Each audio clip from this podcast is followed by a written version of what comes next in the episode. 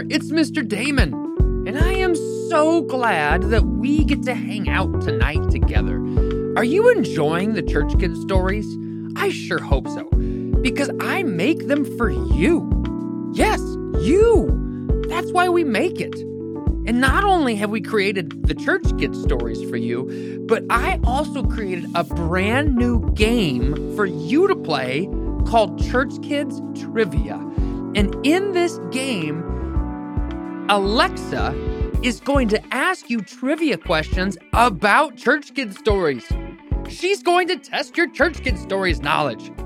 To play, all you have to do is say, Alexa, play Church Kids Trivia and have a ton of fun. Well, how was your day today? I hope it was a good one. How was my day? Oh, well, thank you so much for asking.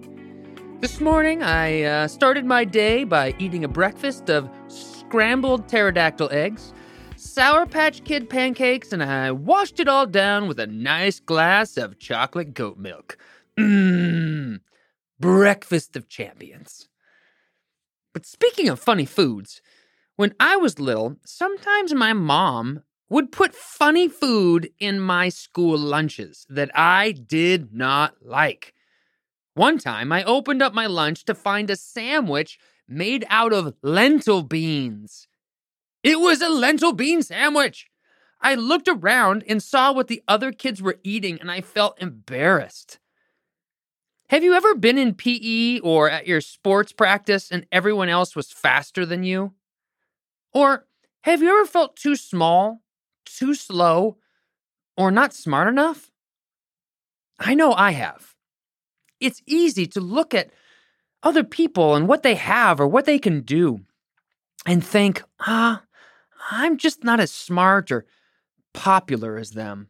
Or in my case, with the lentil bean sandwiches, uh, my lunch is not as cool as theirs.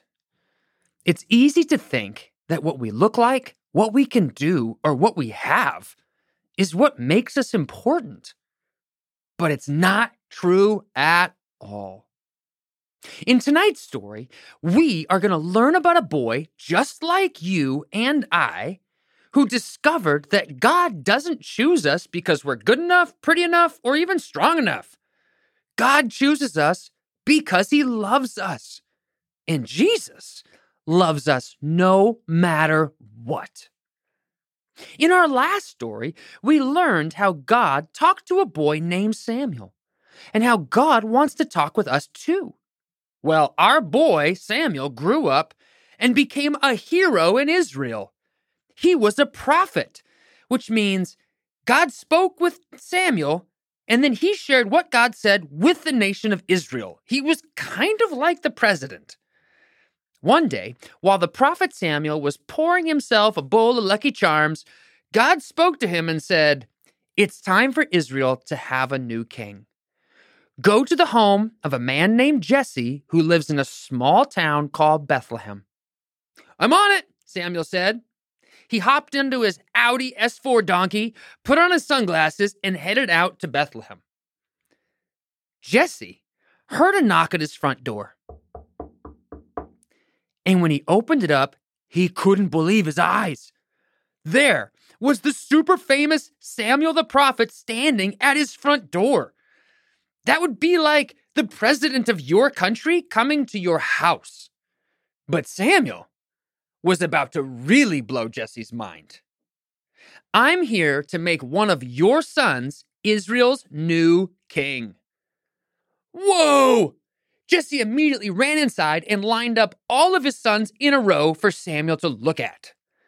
As Samuel walked up and down the line, all of Jesse's sons started flexing their muscles to show Samuel that they were the strongest and toughest. They gave him their best smolder look and super smile to show them how good looking they were. Samuel looked at Jesse's oldest son Eliab and thought, hmm, impressive. God is definitely going to choose him. Eliab was the oldest, tallest, most tan, the smartest, and best looking and had the biggest muscles out of all the brothers. But then something happened that shocked Samuel. As he looked at Eliab, Samuel heard God speak to his heart. It's not him. Stop looking at what people look like on the outside, Samuel. I see what really matters people's hearts. One after another, Samuel looked at Jesse's seven sons, and each time God said, Nope, nada, no way, not him. Well, Samuel got to the end of the line, and God hadn't chosen any of them. Samuel probably thought, uh, God, did you forget to pick one? We're at the end of the line here. These are all of Jesse's sons. But then Samuel looked at Jesse and asked him, Wait, are these all of your sons? Uh, well, there's one more, Jesse said, but he's the runt of the family. He's outside taking care of the stinky sheep. I don't think he's someone that you would choose. Call him in right now, Samuel asked. So, Jesse sent a text message to his youngest son. Type, type, type, click, click. Come into the house. All caps. Run. LOL. Uh, IDK. Send. And before they knew it, in runs this little kid. He was the smallest brother. He was the youngest. His muscles weren't big. He was short and he had red hair. His name was David. There was nothing special about the way he looked. His brothers probably picked on him because he was the smallest. But the moment Samuel saw David, God shouted into Samuel's heart, This is him! I choose him! He loves me, and that's what makes David great. This is the next king of Israel. In that moment, Samuel finally understood God doesn't choose us because we're cool, smart, talented, tall, or popular. He chooses us simply because he loves us. And from that day on, God was with David and helped David grow into an incredible leader and king.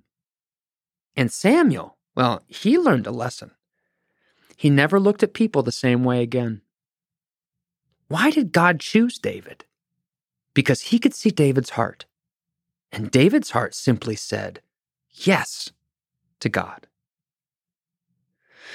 Most people that we meet think someone is important because what they look like, what they can do, and what they have.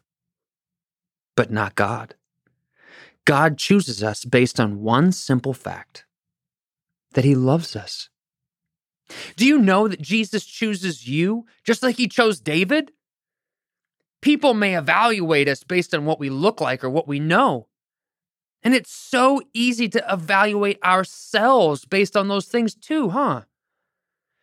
Even though it feels real, it's not. Because Jesus will never base his approval and love for us on outward things. If you're like me, there's still going to be times now and then when we feel insecure about what other people think about us. And that's okay. But when that happens, Jesus is going to remind us that our value doesn't come from those other people's opinions. It comes from Him and Him alone. You, my friend, are valuable. You are smart. You are strong. You are incredible. But most important, you are loved. Just like David, Jesus has an incredible plan for your life. All we need to do is keep saying yes to his love for us. Let's talk to him together right now. Say this after me Hi, Jesus. Thank you for choosing me. Thank you for loving me. When I worry about what others think about me, help me to remember you've already chosen me to be your best friend. And that is what makes me valuable. I love you. My goodness, you're incredible. You and Jesus are best friends. If you could see the amazing things that Jesus is going to do through you, it's, it would blow your mind. I love you and I am so thankful for you. Have a wonderful night's sleep, sweet dreams, and we can't wait to see you tomorrow. Good night.